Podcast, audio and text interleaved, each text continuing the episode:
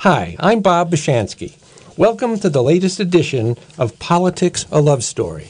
Some people think that the world is going to hell in a handbasket. Maybe it is, and maybe it has been for a long time. We are going to hit pause and not talk directly about us or world politics if that is possible. Instead, today we have a guest who has written an excellent book about cybercrime and all its facets. What has been, what is now, and what we can expect in the near future.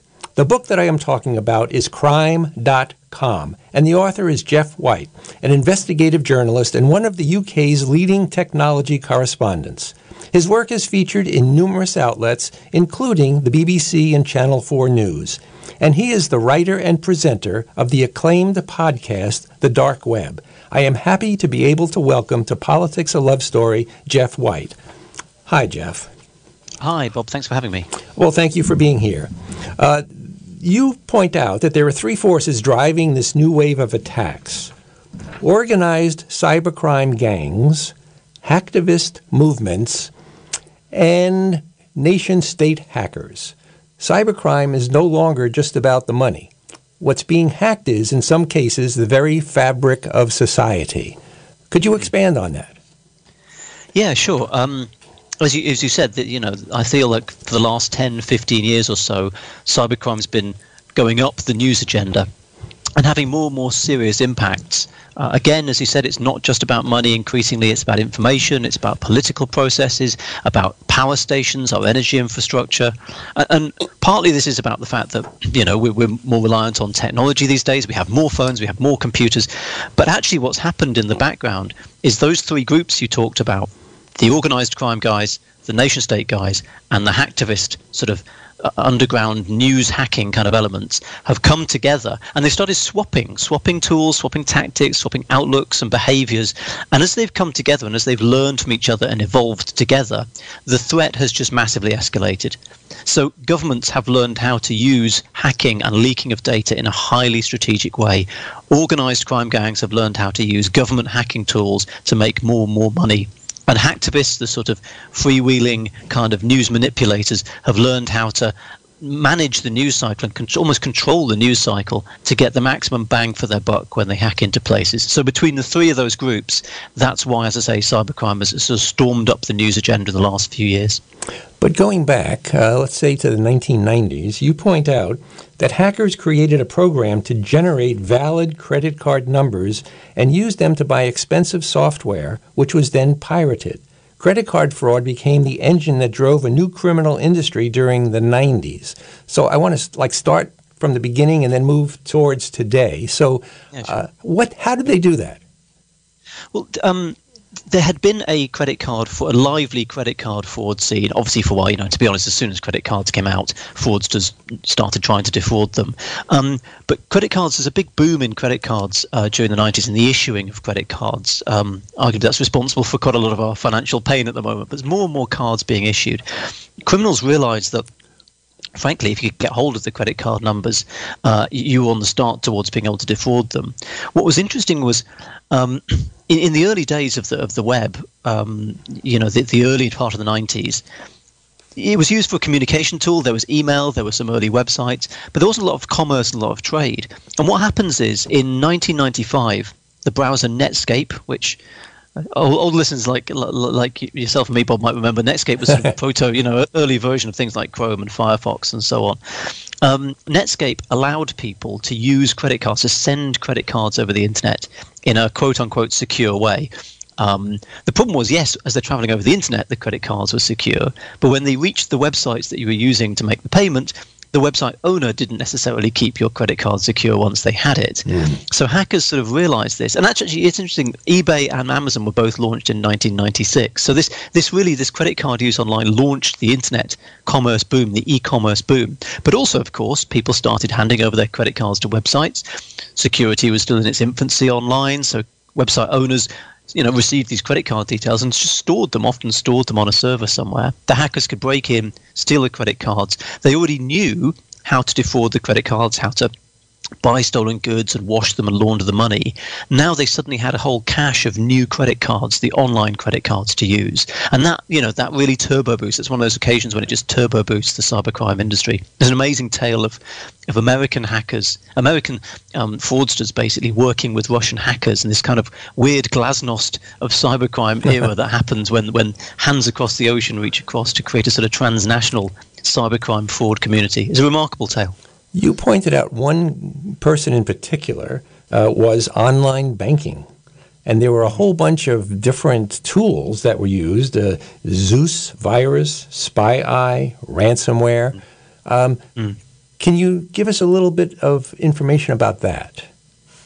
Yeah, so the next sort of big boom really in, in online money was internet banking. So I say credit cards, the web was awash with credit cards around the late 90s, early 2000s. And credit card fraud goes up during that period. And not just any, not just credit card fraud from things like stolen cards, it's, it's what's called cardholder not present fraud, so often internet scams. But then early 2000s, of course, the banks think, well, hey, we can do online banking because, you know, it's secure to send information to and from over the web and people want access to their bank accounts. Oh, and by the way, we can potentially close some branches and lay off some people and make some savings. Mm. So the banks saw the advantage of this, and they made accounts available online. That's great. You know, you and I can access our accounts online. The problem is, of course, the hackers no longer have to hack the bank because from now on, every customer has its own back door into the bank, and so they can hack the customers. And that's exactly what they started doing. And Zeus, the appropriately named Zeus uh, virus, was hands down the most profitable bank Trojan virus, um, arguably ever invented. It, made in excess of $500 million for the guy behind it and his various affiliates and associates. Um, it, it, was a, a sort of Swiss Army knife of a, of, a, of a cybercrime tool, and it was good. It was very, very well written, a, a very modern, up to date, well supported piece of software, kind of like you buy from Microsoft or Adobe or whoever. You know, it was it was proper, almost shrink wrapped software that worked off the shelf. So yeah, that was a, that was a remarkable period. And again, that money fueled uh, fueled the early cybercrime. Huh. And uh, next thing that you talk about was the billion dollar Bangladesh heist. Uh, and was North Korea at the center of all that? Uh, certainly, according to your own government, yes. Uh, there's a an FBI complaint against uh, one of the guys in the gang that did this. So this was Bangladesh Bank is is the national bank of Bangladesh. It's it's like the New York Fed or the Bank of England or Deutsche, you know, the the, the, the German central bank. It's it's it's it's the bank that keeps the country's money. Uh, and in 2016, um, a bunch of hackers broke in, and they attempted to steal 951 million dollars, uh, which would have been a huge payday for them. oh yeah. Um, the money was going to be transferred out of. Uh, so yes, it's Bangladesh National Bank, but they actually keep their dollar money in the New York Fed. So in New York, there's a bank account sitting there that's got a billion dollars in it. That bank account belongs to the Bank of Bangladesh, and the hackers, having broken into bank, the Bank of Bangladesh, then decided they were going to transfer out all of that billion dollars from New York, from the New York account. Um, what stopped them was a quite bizarre confluence of events. Um, hmm firstly, when you transfer money out of, you know, if you've hacked into uh, the Bank of Bangladesh and you're going to transfer money out, you can't just say, please transfer it to Kim Jong Un, you know, care of Pyongyang. You know, you've got to you've got to launder it, so you've got to transfer it to other people first. So the hackers set up a series of accounts in the Philippines. The branch, the bank branch where they were going to transfer the money to, was in a place called Jupiter Street in Manila, capital of the Philippines. Just so happens Jupiter, that name, was on a US government financial watch list hmm. because there'd been some company with the same name that had been involved in terror financing. So, as the hackers are trying to transfer their money out, they, they, they lined up lots of transactions, 35 transactions in total. And some of them have this Ju- Jupiter Street address on them. So, the banks that are doing the transfers go, hang on, hang on, Jupiter, that rings a bell. Let's, let's flag this. Simultaneously, they make a spelling mistake on one of the transactions. So they're going to transfer some money to a place called the Shalika Foundation, which is in Sri Lanka, which is another of their money laundering plans. They spell it Shalika Foundation. So again, it reaches the bank and somebody goes, oh, hang on, it's spelled wrong. This looks a bit sus. They transfer the transactions back. So instead of getting $951 million, North Korea, if indeed it is them, got only, and I say only in quotes, only $81 million. Hmm. But nonetheless, if that is the case, that's 81 million going to a government that is under international financial sanctions. And they haven't stopped there. This is just one of dozens of very high profile financially motivated attacks that have been attributed to, to North Korea. It's an amazing story, the Bangladesh bank heist. It really is. It's also interesting that we talk about human evolution, but there is also digital evolution. So we go from the credit cards to uh, a bank heist, and now mm. the next thing is digital extortion because there's mm. no middleman involved, and then you get to ransomware. And one of the worst hit was the pharmaceutical giant Merck. They were hit mm. for $260 million. Mm. What can you tell us about that? It's it's it's really interesting you say that. You're exactly right. There's been this evolution through credit cards. Credit cards are tricky for criminals because they had to kind of spend money on the card and then get the goods and then you know launder the goods, you know, fence the goods on. Banks accounts a bit easier because you can hack into a bank account and transfer the money directly digitally to your account. But again, as I've explained, you've got to have a long process to hide your tracks because the banks are onto that. The next evolution really is is digital currency, things like Bitcoin, and there are other cryptocurrencies now that work similar in similar ways to Bitcoin. The advantage of those is, um, a you can transfer them digitally instantly, which is great, a bit like online banking. But often in currencies like Bitcoin and newer cryptocurrencies, you can't trace the track, so you can you can effectively set up dozens and dozens of Bitcoin bank accounts in, in, in inverted commas, and you can wash the money through those bank accounts really, really quickly. And it's not like going to a bank where you have to have ID to set these accounts up. You can set up Bitcoin wallets at the click of a mouse, so you can you can potentially launder the money a lot more quickly. Um, now, what that's uh, done is triggered this sort of boom in, uh, as you say, ransomware, which is viruses that when they infect your computer, they scramble your files, and then the hackers charge you ransom to unscramble them. It's very, very simple. It's direct extortion the advantage for the hackers is that because of cryptocurrencies like Bitcoin, they can demand the money to be sent directly to them. So they don't have to say to you, please transfer the money to this bank account and they transfer and then the hackers have to transfer it from that account to other accounts and disguise their tracks.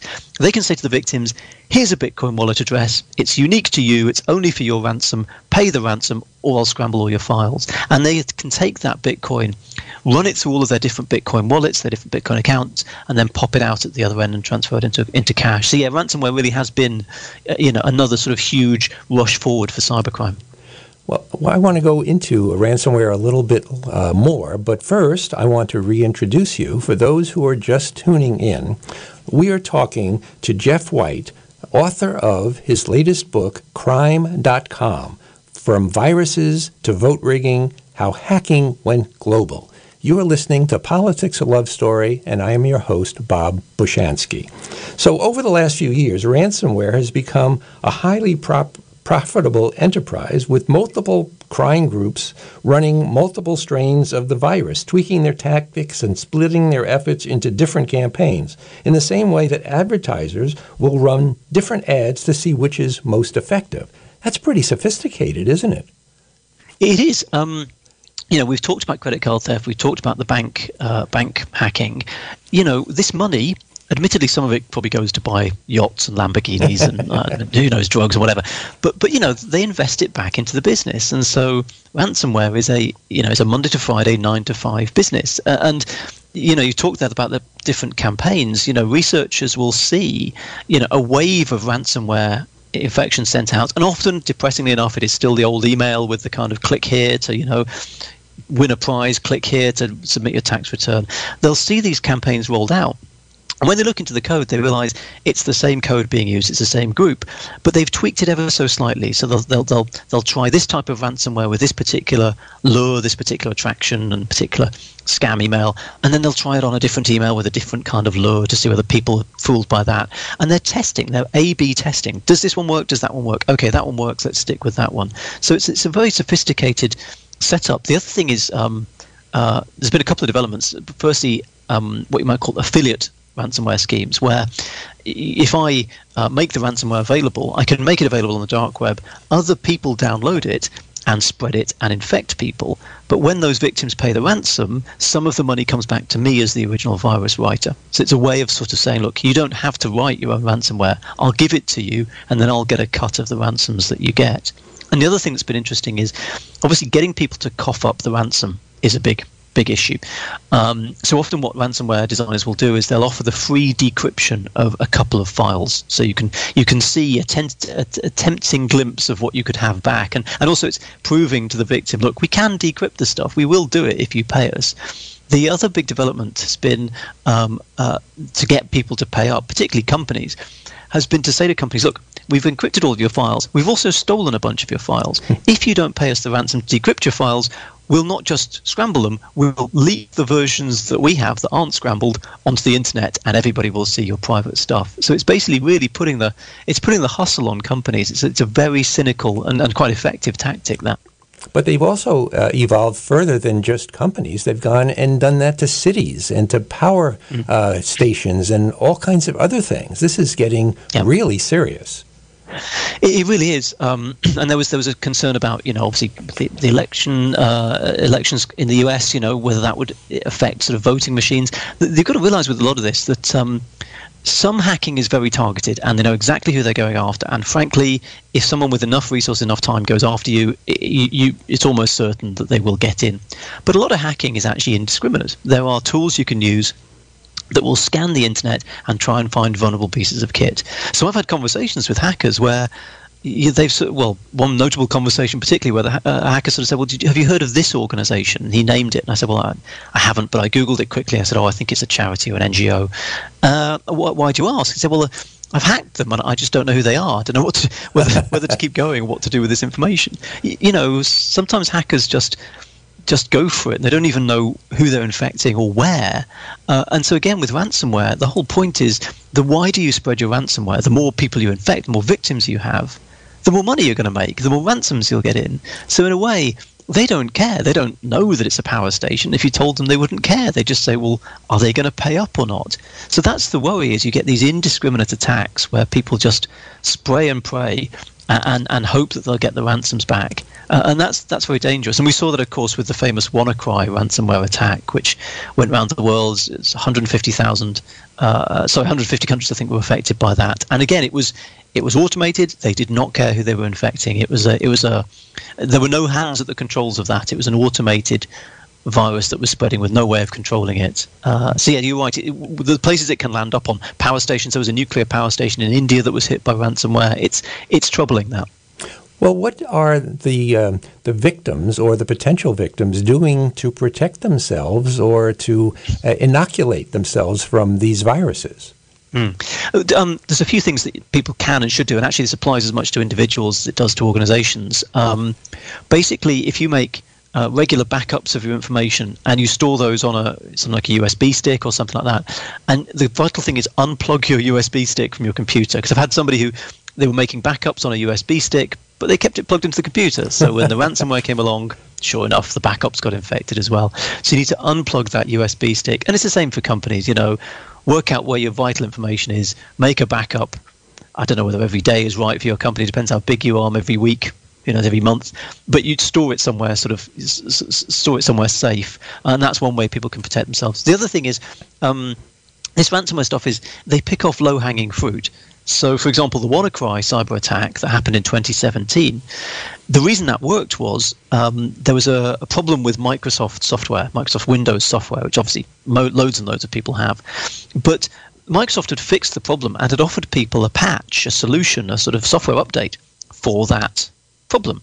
And so anybody who hadn't installed the patch could get infected. But if you had updated your software, you, you were impervious to this. You wouldn't get hit. So again, those the software updates, annoying as I find them, I find them annoying too. Often they contain security updates, and it's important to install them because if you don't, you, are sort of victim. So between those two things, good backups and updating your software, you can you can make yourself a lot safer than, than the majority of people. And then things started to change a bit, and there was the dark web, and one of the biggest uh, actors on that particular area was Silk Road, that was mm. a drug uh, exchange, among other things. Mm. Uh, can you give us some, some more information? Yeah, yeah, absolutely. So the, the dark web's fascinating piece of technology, um, originally developed, bizarrely enough, by the U- United States Navy Research Laboratory, um, who it's interesting. I mean, the government's of you know the government's quite far thinking on this, and particularly the the NRL is a very um, sort of innovative and, and you know quite brainy set of people who looked at the internet and thought, well, this is great. You know, we can send information around the world. You know, we, that's going to be really useful for us as government, you know, agents uh, and agencies. But a problem is, of course, with the internet that as you send it around the world, everybody who sends and receives it and all of the intermediaries who pass that information on can potentially see it as well. So, you know, when I look at the BBC website, you know, all of the little computers and servers and companies who transfer me to the BBC website, they all know that I'm looking at the BBC website. They might not know I'm Geoff White, but they can see my sort of my IP address, my my original gateway to the internet. Now, obviously, for the US government, that's no good. You can't have, you know, if you're visiting a jihadi website and you're a CIA operative, you can't, you know, you don't really want them to see that, you know, where you're accessing from. so they invented the dark web, and the dark web fundamentally is a way of getting around the internet without every intermediary, every Tom, Dick, and Harry along the way knowing what you're looking at. Um, fantastic piece of technology. The, the problem is, of course, that's also of use to criminals who don't want anyone to know what they're looking at. So, you know, criminal uses quickly emerged. But, but what's interesting is the dark web trundled along for a bit, and people sort of knew about it. It was there, and you could, you know, access it. Geeks knew all about it. But what really turbocharged the dark web was the invention again of Bitcoin. Because yes, you could use the dark web to set up criminal enterprises and so on, but you still had to get money in here and there what was amazing about Silk Road, the, the site that you mentioned, was it was on the dark web, so it was it was hidden from view, but also it was able to take transactions and, and, and, and, and payments in Bitcoin, this new and relatively untraceable cryptocurrency. And so that combination of the dark web technology and Bitcoin just happened to coincide. And the sort of epicenter of that earthquake, if you like, was Silk Road. Uh, you know, the, the amounts, it was millions and billions of dollars was washing through Silk Road. And there was an inconvenient thing for me as a journalist. We covered Silk Road. By covering it, did we alert people to its presence to the point where users went to it? Did we inadvertently you know, become an advert for Silk Road. I, it's, hmm. it's, a difficult one as a journalist. You're faced with this dilemma a lot. You know, do I cover something or not? Am I going to give it undue publicity or not? My view in the end was if we knew about it, the police knew about it. And if the police knew about it, its days were numbered. And sure enough, there was there's an amazing story about the takedown of Silk Road and how they how they penetrated that organization. Would you like to explain about that? Yeah, yeah. So the so the person at the head of Silk Road, and it was I've got a certain amount of nostalgia actually for things like Silk Road because uh, you know I started on the internet when you know it still felt like you, you, you hear about websites by word of mouth. I mean, these days nobody you know word of mouth is useless. You just you have to use Google and these kind of things. You know, back in the late '90s, you know, it, websites sprung up and became popular. They just didn't. It felt like I had a small community. Is what I'm trying to say. And Silk Road had that small community feeling. And at the head of the community was a guy called Dread Pirate Roberts, or DPR. Uh, for fans of film, you may recognize the name. It comes from um, uh, the famous film that's escaped my knowledge at the moment. Dread Pirate Roberts was Princess Bride. That's ah. it. It came from the Princess Bride, and this was a character as a pirate in Princess Bride, and the idea was this pirate was actually just a, an identity, a front identity, and multiple people could inhabit it. So when one pirate wanted to retire, he'd hand over the moniker to the next pirate. The whole thing about this was the Dread Pirate Robert identity at the head of Silk Road was meant to confuse people and to, to make them think that actually it wasn't run by one person at all. It's probably run by loads of people weirdly, it was run by one person. He was an American called uh, uh, called uh, Ross Ulbricht, um, and back years before he set up Silk Road, he uh, asked on an internet forum for some help setting up a website. And that post, that original post that he did, linked to an email address. That email address was then linked to an early mention of Silk Road. And so suddenly the FBI worked out hang on, we think Dread Pirate Roberts is Ross Ulbricht. Mm. They then had to try and catch him and they had to catch him red-handed. So you know, if they just arrested him and said, well, you know, we think you're the head of Silk Road, he could, he could deny everything. So what they wanted to do was catch him while he was actually logged in to the to the site, while he was logged in as the administrator. Now he's on his laptop. If he closes his laptop, even for a second, if he gets a second's warning he's going to be arrested, he can close the laptop and suddenly the evidence could be erased. You, mm. you hmm. can arrange your laptop so it will wipe all the data. So they needed the laptop open, his fingers on the keyboard, but they needed to get him in a split second so he didn't have a chance to close the laptop. So a couple of undercover officers pretended to be two drunks having an argument mm. outside the bit where that is in a library. This happened, made a huge fuss and so Ross Ulbricht turned round to see what the fuss was about, and another officer reached across the table, grabbed his laptop, and swung it away from him before he could get to it. For any library users around that time, it must have been a bizarre sight. But yeah, it's just one of the many bizarre stories contained in the book. Actually, then one of the interesting things about cybercrime is that there's not as much murder and mayhem as there is in uh, real organized crime as we knew it growing up. Uh, that's mm. uh, an interesting aspect to this, but still, it, it hurts a lot of people. So I'm not going to belittle uh, the people who are involved in this, but certainly uh, there are no machine guns, there are no exploding devices, uh, at least mm. those that hurt and maim people. Um, just an observation. Yes, yes. I think I think you're right. And there's a, there's a great cartoon which I think is a New Yorker cartoon of three sort of cliched mafiosi types sitting in a, in a restaurant, and one of them saying to the others, uh, you know, for operational reasons, we'll be shi- for health and safety reasons, we'll be shifting our operations to cybercrime. Um, and it is true, you know, hackers have learned, criminals have learned that hacking is safer than going to a bank with a gun. Um, th- there is though an interesting interface between uh, cybercrime and organized and physical crime. So, for example, if you've hacked somebody's bank account and you want to transfer the money out, you need that money in cash, ideally, because you, you know you're going to buy your your yacht or your Lamborghini with cash. Well, you need somebody to get the cash out the cash point. So you need somebody who's going to do that, and you can't have them run off with the money. So you need to threaten them with hmm. violence, and you need somebody who's going to do that at scale. So you need people to run groups of these people. That is money muling, and it relies on people trafficking, and it relies on uh, uh, um, people, migrants who are who are abused in that kind of way and exploited in that kind of way. So you're right in that cybercrime arguably is less violent. On the other hand, don't make any mistake, there is a heavy interface, a deep interface between cybercrime and a traditional organized and violent socially disruptive crime. Yeah. Oh, now, there's something I that popped into my mind, and I don't know if it was covered in your book, but Edward Snowden, the former NSA contractor, um, he escaped uh, detection and now uh, arrest uh, with uh, millions and millions of bits of information, including tools that were developed by the NSA that are now being turned back on uh, the United States and the NSA. Uh, do you have any information about that? Yeah, it's it's the Snowden story is really really interesting. I think as I understand it, what, what Snowden escaped with was um, effectively a sort of internal Wikipedia site for US intelligence agencies.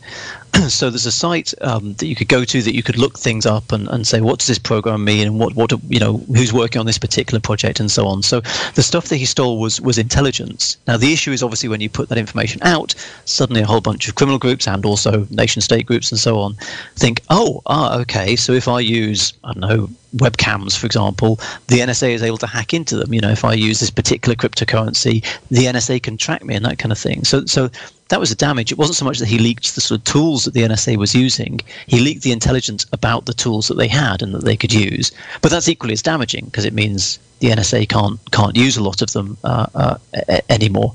Um, what's interesting is um, there's, a, there's an interesting dilemma for, for, for that in that one of the things around the 2016 U.S. presidential election was was the you know the use of intelligence by uh, the use of intelligence agencies by the U.S. government to ferret out uh, Russian interference uh, in, in, that election, and obviously that relied on all of the kind of you know intrusive. Um, uh, privacy invading stuff that Snowden was sort of, you know, pointing to. So there was an awkward thing where, on the one hand, Snowden has pointed out all of this, you know, very deeply privacy invading stuff. On the other hand, you know, when it comes to things like Russian interference in the election, we'd kind of want to know about that. So, yeah. so there was an interesting, interesting dilemma there. Um, and uh, you know, the irony, of the fact that Edward Snowden, of course, ended up finally in Russia, which wasn't his choice of final destination, but is a is a I don't know whether "one"'s the right word, but a, deep, a, a, deeply strange place for him to, to end up. And, and I'm not sure actually what's going to happen. I'm, I do not know what his visa situation is, but it'll be interesting to see what happens, whether he'll actually ever make it back to the US or elsewhere. I think he was just granted citizenship in Russia.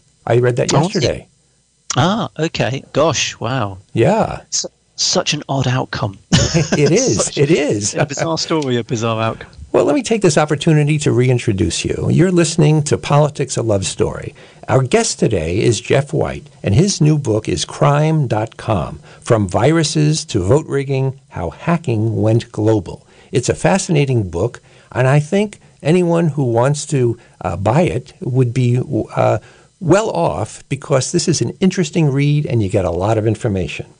Okay, so then uh, you talk about two um, government agents, uh, that's U.S. government agents, Carl Force and Shaun Bridges, who were each mm. jailed up to six years. Uh, what did they do? Yes, so this goes back to the Silk Road case. Um, there were multiple law enforcement agencies circling around Silk Road, um, notably because a, U- a US senator held a, a press conference uh, and, and, showed pictures of Silk Road to the press and said, "This is insane. You know, this, this site is openly offering drugs. Let's do something about this." Um, that caused a bit of a headache for the law enforcement agencies because they, at the time, weren't sure whether they could do anything about it. They barely understood the, you know, the, the tech for a lot of them. um, and so they started circling Silk Road. So you've got multiple agencies, drug enforcement agency. You've obviously got the, the FBI investigating, police forces in the various jurisdictions. So there was a bit of a sort of alphabet soup of stuff. Um, and some of them were going uh, undercover and doing undercover operations. Um, and so they would, you know, it was quite easy actually to log on to Silk Road and set up an account. Uh, I had an account there myself, actually. I, should point out I hmm. didn't um, didn't buy any, any, any drugs, but um, actually a colleague of mine did. But we can go into that later. Um, uh, for journalistic purposes, I should point out. Uh, and so you could set up an account. So police officers did this, and, and one of them, uh, uh, Carl Force, set up this account um, and started getting close to the person who ran Silk Road, this Dread Pirate Roberts character, and saying, in, implying Carl Force under his pseudonym, implied that he had some heavy underworld connections. Uh, Ross Ulbricht, the person who was Dread Pirate Roberts and ran Silk Road, at one stage decided he needed um, somebody bumped off. So he went to uh, what he thought was his heavy underworld contact that he had through Silk Road, said how much to get this person bumped off, and of course, you know, the person at the other end is a you know is a law enforcement officer in the U.S., but sort of starts negotiating, you know, how much it would hmm. cost. They then have to stage um, an execution, a mock execution, um, and send photographs of the successfully completed execution to Ross Ulbricht and so on. So all of this sort of went on. Um, I should point out, Ross Ulbricht was never actually charged with the murder for hire scheme that was uh, that, that all this is about. So quite what happened to the evidence there, I don't know. But one of the elements of what happened to the evidence was that the person he was negotiating with um, who pretended to have these heavy underworld connections but was an undercover uh, officer, was actually himself corrupt and had been stealing money mm. from Silk Road. Um, and not just that, I mean, it's bizarre. He, he apparently was in negotiations with, I think it was Sony, to sell the rights to the film of his work. He was also trying to extort the guy who ran Silk Road uh, by claiming to have information about the investigation into him that he could sell, which of course he did because he was an undercover officer. So just on multiple levels, the corruption was stupendous. And so he and the, he and a, a fellow law enforcement officer um, were convicted for stealing money from uh, from Silk Road, and um, yeah, that.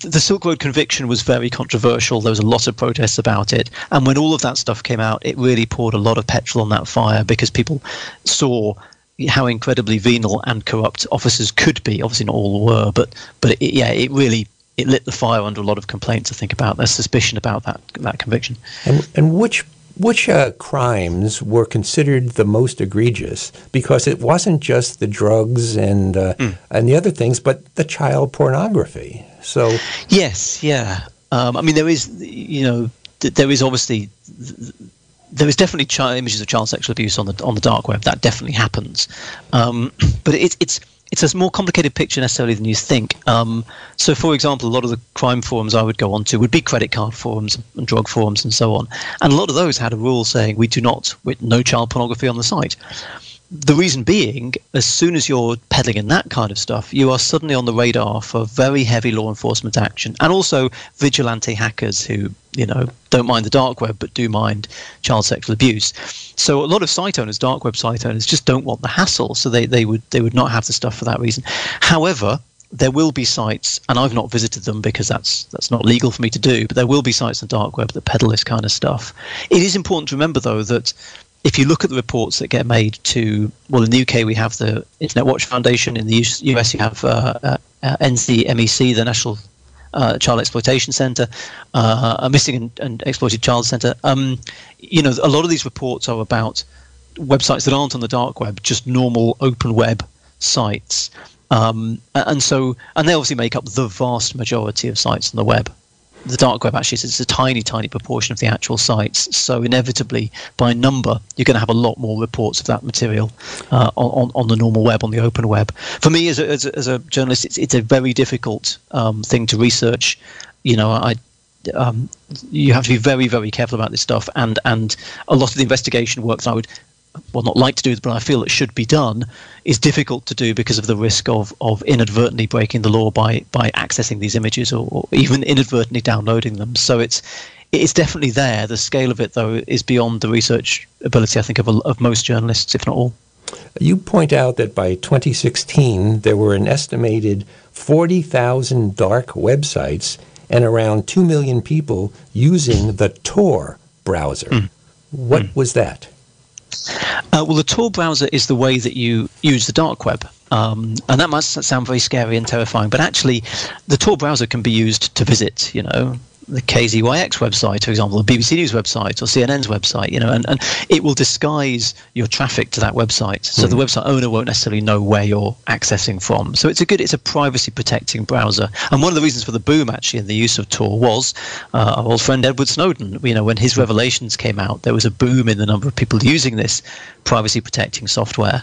Um, but Tor, and it looks like a normal browser. You know, when you load it up, it looks a bit like Chrome, a bit like Firefox. I think it was developed actually from Firefox.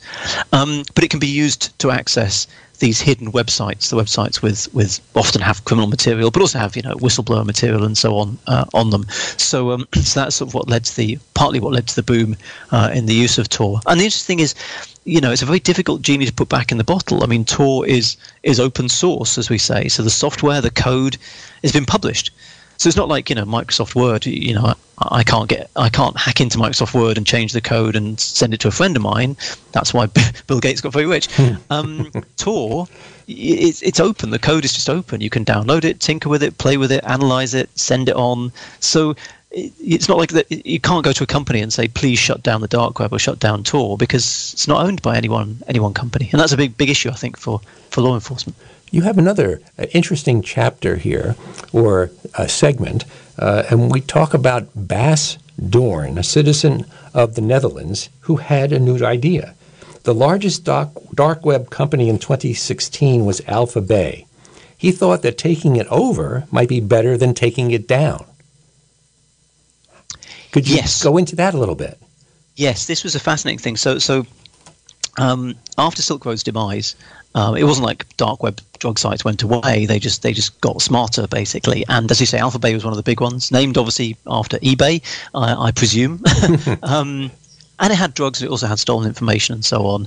Uh, there was another site which is called Hansa, which is also very big. They were sort of vying really for the number one spots. These sites, um, and what people like Bas Doorn, who was working for the Dutch police at the time, realised was if you shut down one, they'll just go on to the other, and if you shut down that one, there's this kind of you know waterbed effect where you stamp on one bit and the, the problem just goes elsewhere.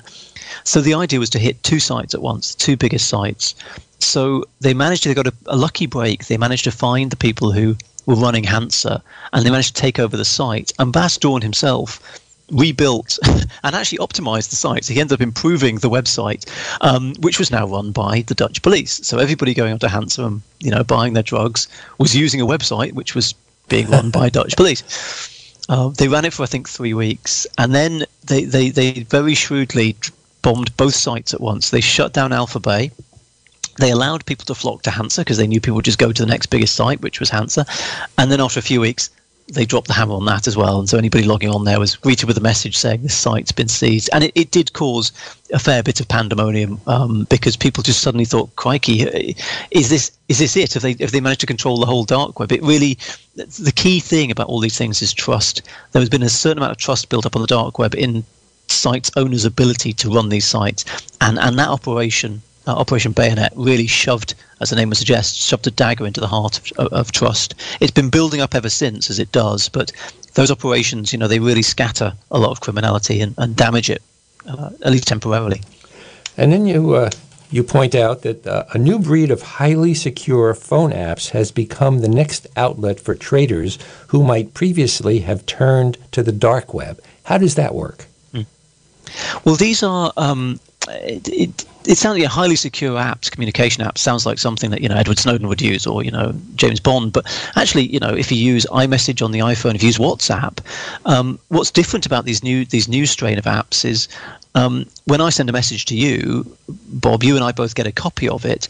But if we send it using things like WhatsApp and iMessage, and if we set it up correctly, the company in the middle doesn't get a copy of the message, and that's new. That's different. Previously, people like Facebook, Google, and Twitter, and so on, when you send a message, they the company gets has a copy of the message stored on their server.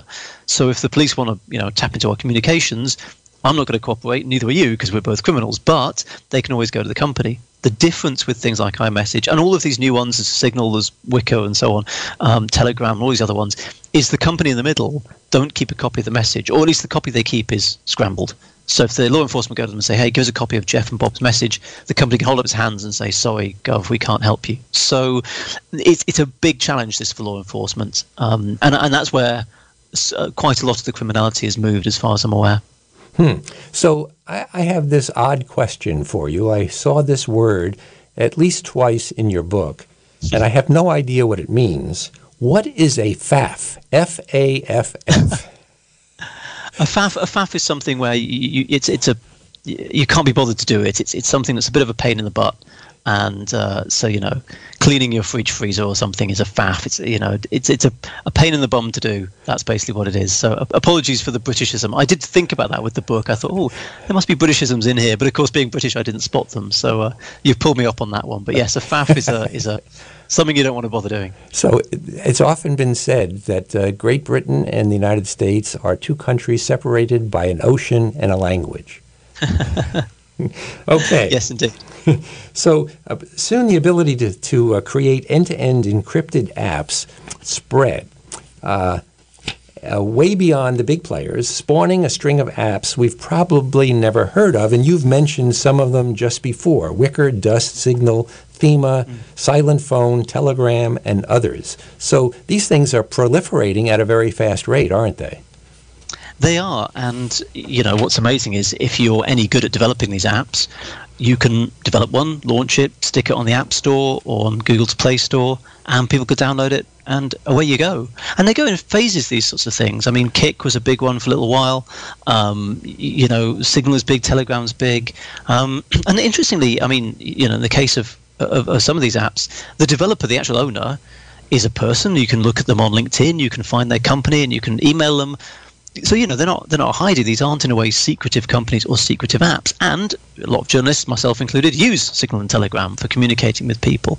But it does throw up this challenge for law enforcement. They can go to these companies and say, look, you know, we, we really think these two people are breaking the law. Can we please have a copy of the message?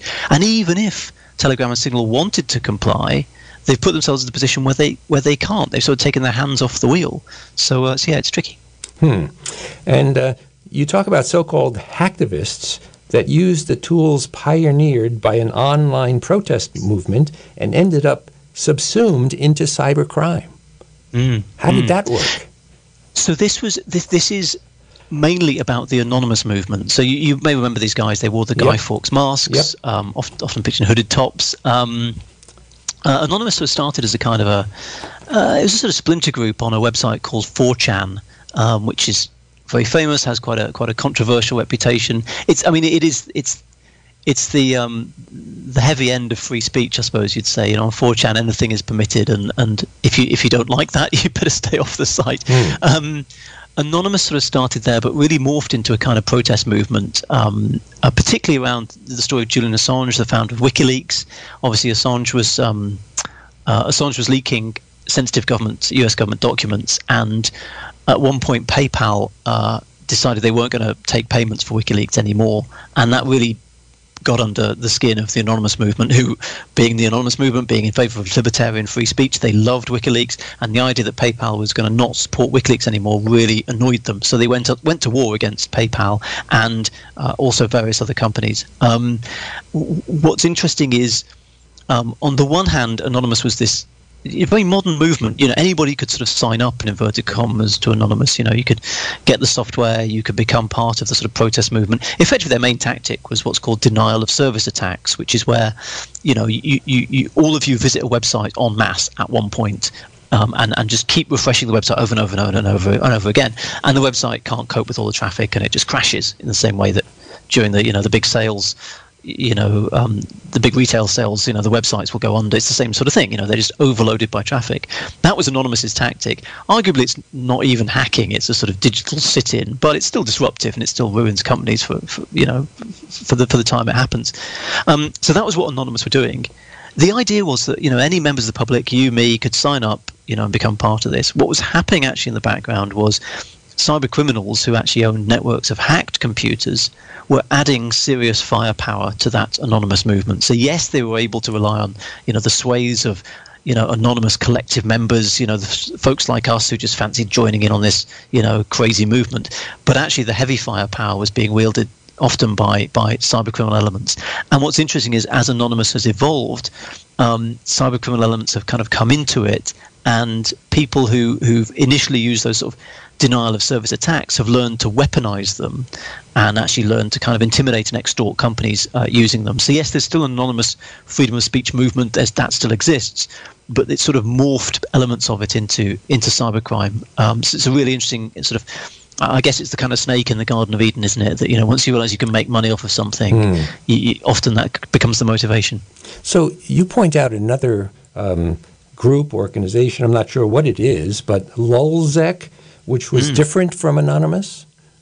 Yes, yeah, Lulzsec was a splinter group from Anonymous. I mean, Anonymous became very amorphous. There was a lot of bitchiness, a lot of infighting, and Lulzsec emerged. Uh, their idea was, you know, we're going to take the best bits of Anonymous. We're going to become a more focused group, and also we we are the high skilled people. We we we don't just lob denial of service requests at websites and try and crash them. We actually know how to hack, uh, and they did. You know, they broke into it's difficult to put together a comprehensive list because they broke into so many places and were charged with so many different things in so many different different jurisdictions. But um, you know, among others, the Serious Organised Crime Agency in the UK, the NHS, uh, Sony, just you know, lot, many many organisations. But what was amazing about Lulzsec was they they really mastered the media, how to um, manipulate, I guess you'd say, or at least work symbiotically with the media. They gave the media what they wanted, which was headlines, hacker headlines, and and the media gave Lulzsec what they wanted, which was attention for their hacks. And so you, you started to see this kind of symbiotic relationship of okay, how can we push and prod the media, and how can we and how can the media then pushing and prodding back, uh, and that you know sort of morphs into this kind of much more dangerous picture about sort of fake news and disinformation and controlling the media. I think. Uh, you brought up something in this book that uh, hit me immediately because I have read two novels recently that use this particular term, and it is zero day. It's a hmm. rare vulnerability in software. Could you explain that, please? Yeah, yeah. So we talked earlier on about the sort of software updates that you, you know, they install security updates. And the reason for that is somewhere, let's say Microsoft, have found out about a problem with their system and they fixed it and they, they say to all their users, okay, download this software update, and it'll it'll fix that sort of hole that, that, that exists currently in our product. Now, think about the first person who finds that hole before Microsoft knows that it's there that's you know you've effectively got a skeleton key and nobody knows you've got it. Huh. so you can break into people's computers you can make hay uh, you know and and that's what a zero day is. At the point you discover that vulnerability that that new and novel way of breaking into a computer or a piece of software or whatever it is you're at day zero. And every day from then on you're going to make money because nobody even knows you've got that skeleton key as soon as somebody finds out and goes, oh, hang on, there's a problem with this software, let's fix it, gradually your number of victims is going to decrease because more and more people will fix the problem and you can't break into their computers. So the reason it's called zero day is basically you start at zero, that is your first day to make profit, and the longer you can stay under the radar and not get spotted, uh, the better. There is a febrile trade now in zero days because you can imagine, you know, Microsoft now has teams of people crawling all over its software, and all the big companies do to try and spot the um, problems. So as a hacker, you've got to be as good, if not better, than all of Microsoft's security staff because you've got to spot the thing that they all missed. Once you do, you can sell it you can go onto the criminal underground or you can go onto the, the, the, zero day underground and say, look, I've discovered this flaw in this particular piece of software. Who's going to make me an offer for it? Now, are now brokers who will broker those deals, and we're talking we're talking millions of dollars for for, for a good exploit, a good zero day. Um, it's the cybercrime marketplace. It's it's the it's the weapons marketplace of cybercrime. It's not good. I'll say this because mm. you know when these things happen, it's you and I that suffer. It's not just governments and, and, and, and big companies. It's interesting that some of the ideas that you are writing about are also in uh, modern day fiction. Uh, and one of the things mm. I'm going to bring up is Stuxnet. And was it a success or not? But it's also the basis of a Daniel Silva novel. Ah, I didn't know that. I didn't know that. I envy the I envy the fiction guys because they, they can just make it up. we um, but, but, it's based on on real ideas. Yes, yes, yeah, yeah. And Stuxnet was was was dimly terrifying in a way. But so this is, is um, Iran had a nuclear uh, nuclear Iran has a nuclear energy program. Interestingly, Iran's justification for that is look, we've got lots of oil, but because of the sanctions, we can't refine any of it. So we haven't got our own energy supply. So we need nuclear power for our own energy supply. So don't know how much I believe that logic, but that is their logic. So they have nuclear power, and the suspicion is they are also trying to make nuclear weapons out of that. Um, they built a nuclear refinement plant. There was a suspicion it was being used to refine weapons grade uh, uranium, not just energy producing, but but weapon producing grade uranium. Um, obviously, one option is to try and bomb it, but it wasn't easy. That would spark an international incident. So, it seems the US and Israel got together and decided they were going to hack the power plant, uh, and so they developed um, an incredibly specific, advanced piece of uh, hacking software because because the problem they've got is once you've in, once you've smuggled this into the power plant, which is what they seem to have had to have done, and plugged it in, you've got no control over it. You can't control it because the power plant's not connected to the internet. So they had to design something that once it was plugged in would automatically unpack, automatically run, and control. You know, run using remote control, run in a self-guided way, such that it could take this power plant down. And that's exactly what it did in order to get uranium, you have to spin the uranium gas high high speeds in these big centrifuges, and that, that, splits the uranium out into bits you can use. And what they did was they periodically speeded up and slowed down the spinning of those tubes, which cracks the tubes. And those tubes are obviously big and expensive and heavy, and you're using loads of uranium gas and so on. So basically, they, they pretty much demolished the reactor from the inside using only cyber means. It's a remarkable campaign.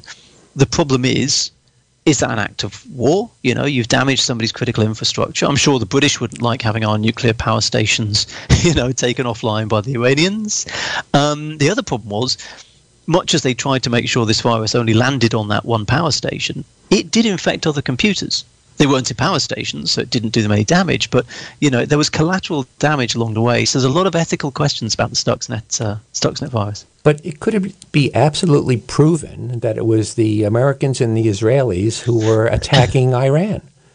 Um, yes, this is the attribution question. It's always a difficult one. There were a number of briefings given to very well informed journalists. Um, uh, Kim Zetter's book on this, Countdown to Zero, is really good. There's chapter and verse in there.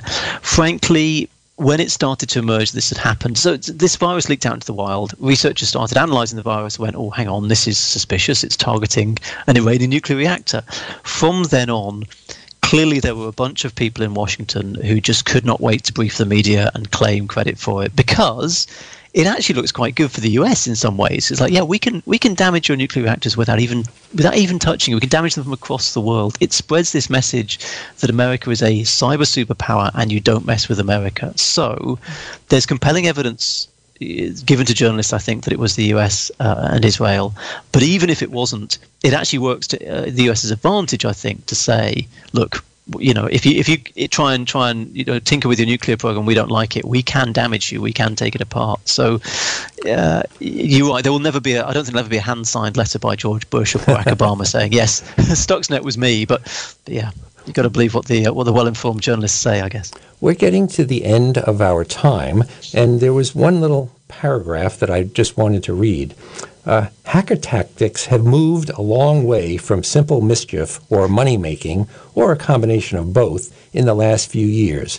They've had bigger and more significant impacts on our lives. And now, hackers are not just threatening the infrastructure that helps us survive, but are manipulating what we see and hear. It's a confluence of criminal hacking and influence managing that has been brewing for years. Mm. Those are your words, right? Yes. Okay. Yes. I wrote them. In a good book. Uh, so, any last words you'd like to uh, to speak before we have to say goodbye? Um, I think. I mean, I'm slightly worried that a lot of people, a lot of people use the word terrifying when it comes to my book, and I, you know, interesting and compelling as that is, I, do, I don't like to people leave people feeling necessarily too terrified. Look, it's it, the basic stuff you can do that we've talked about. You know, updating your software. You know, having a backup of your information. The other thing is passwords. Just making sure you've got strong passwords that aren't in the dictionary. If you my favorite tip is if you get a line from a song or a poem that you that you like that's really obscure, like a really obscure song or poem that only you like. Take the first letter from each word of that line from that poem or song, and there you go. You've got a random password. Um, often people put a capital letter at the beginning and numbers at the end. Don't do that. Put the numbers at the beginning and have a capital letter at the end. And instantly, if you've done that, you're a lot safer than a lot of other people whose whose passwords can be guessed. Um, the other thing is emails. I cannot tell you how depressing it is that in 2020 it's still emails that get people in. So all the examples we talked about, Sony, Bangladesh Bank, the, the, the, 2016 presidential election, the power stations, the way in is is so often is somebody getting a dodgy email and opening it up. You know, I know we're all busy, we're all rushed, we're all working from home and so on, but just take a second guess at emails. If you get one that's dodgy, send a fresh email to the person, like a new email to the person, say, look, I got this from you. Should I click on it? Should I open it up? Uh, that will help you. Also, links that you see on social media, be careful about clicking on those. Um, so it's not, this stuff isn't rocket science, but just being a little bit cautious about this stuff will lift you, will, will stop you being the low hanging fruit um, for, for, for computer hackers. And the other thing is on the information side, please be careful about what you like and what you share on places like Facebook and Twitter and so on. People have this idea that just liking something or even just watching something and clicking on a link doesn't matter. It matters all the world because Facebook take those likes and those clicks and those shares and they use that to judge whether that post is any good. So you may not think that you've done much by clicking on the link or liking it or sharing it. But what you've done is given Facebook another indication that that piece of news right there or that piece of content is good and should be pushed up the rankings. So if it's not good and you don't think it should be pushed up in the rankings, if you think it's rubbish and crap information, don't like it, don't click on it, don't share it. Just ignore it move on. And that's we all have to now do that because otherwise we're sort of beholden to uh, to the social media giants. So there you go. That is my that is my top tips for you. I don't know, but I thought those were terrific, and I want to thank you so much for participating and for being on Politics a Love Story. And who are, are, am I thanking? I'm thanking Geoff White, whose great book, Crime.com From Viruses to Vote Rigging How Hacking Went Global. And he's speaking to us from London, so I want to thank him. Thank him definitely from the bottom of my heart for being a participant in this show. Thank you, Geoff. Thank you so much for having me. It's been great fun. Thank you. Same here. Bye bye. This has been a production of KZYX Philo 90.7 FM, KZYZ Willits and Ukiah 91.5 FM, and Fort Bragg at 88.1 FM, Mendocino County Public Broadcasting. You can check out our website at kzyx.org to find more content like this and consider donating by clicking the red donate button in the upper right corner. Thanks for listening.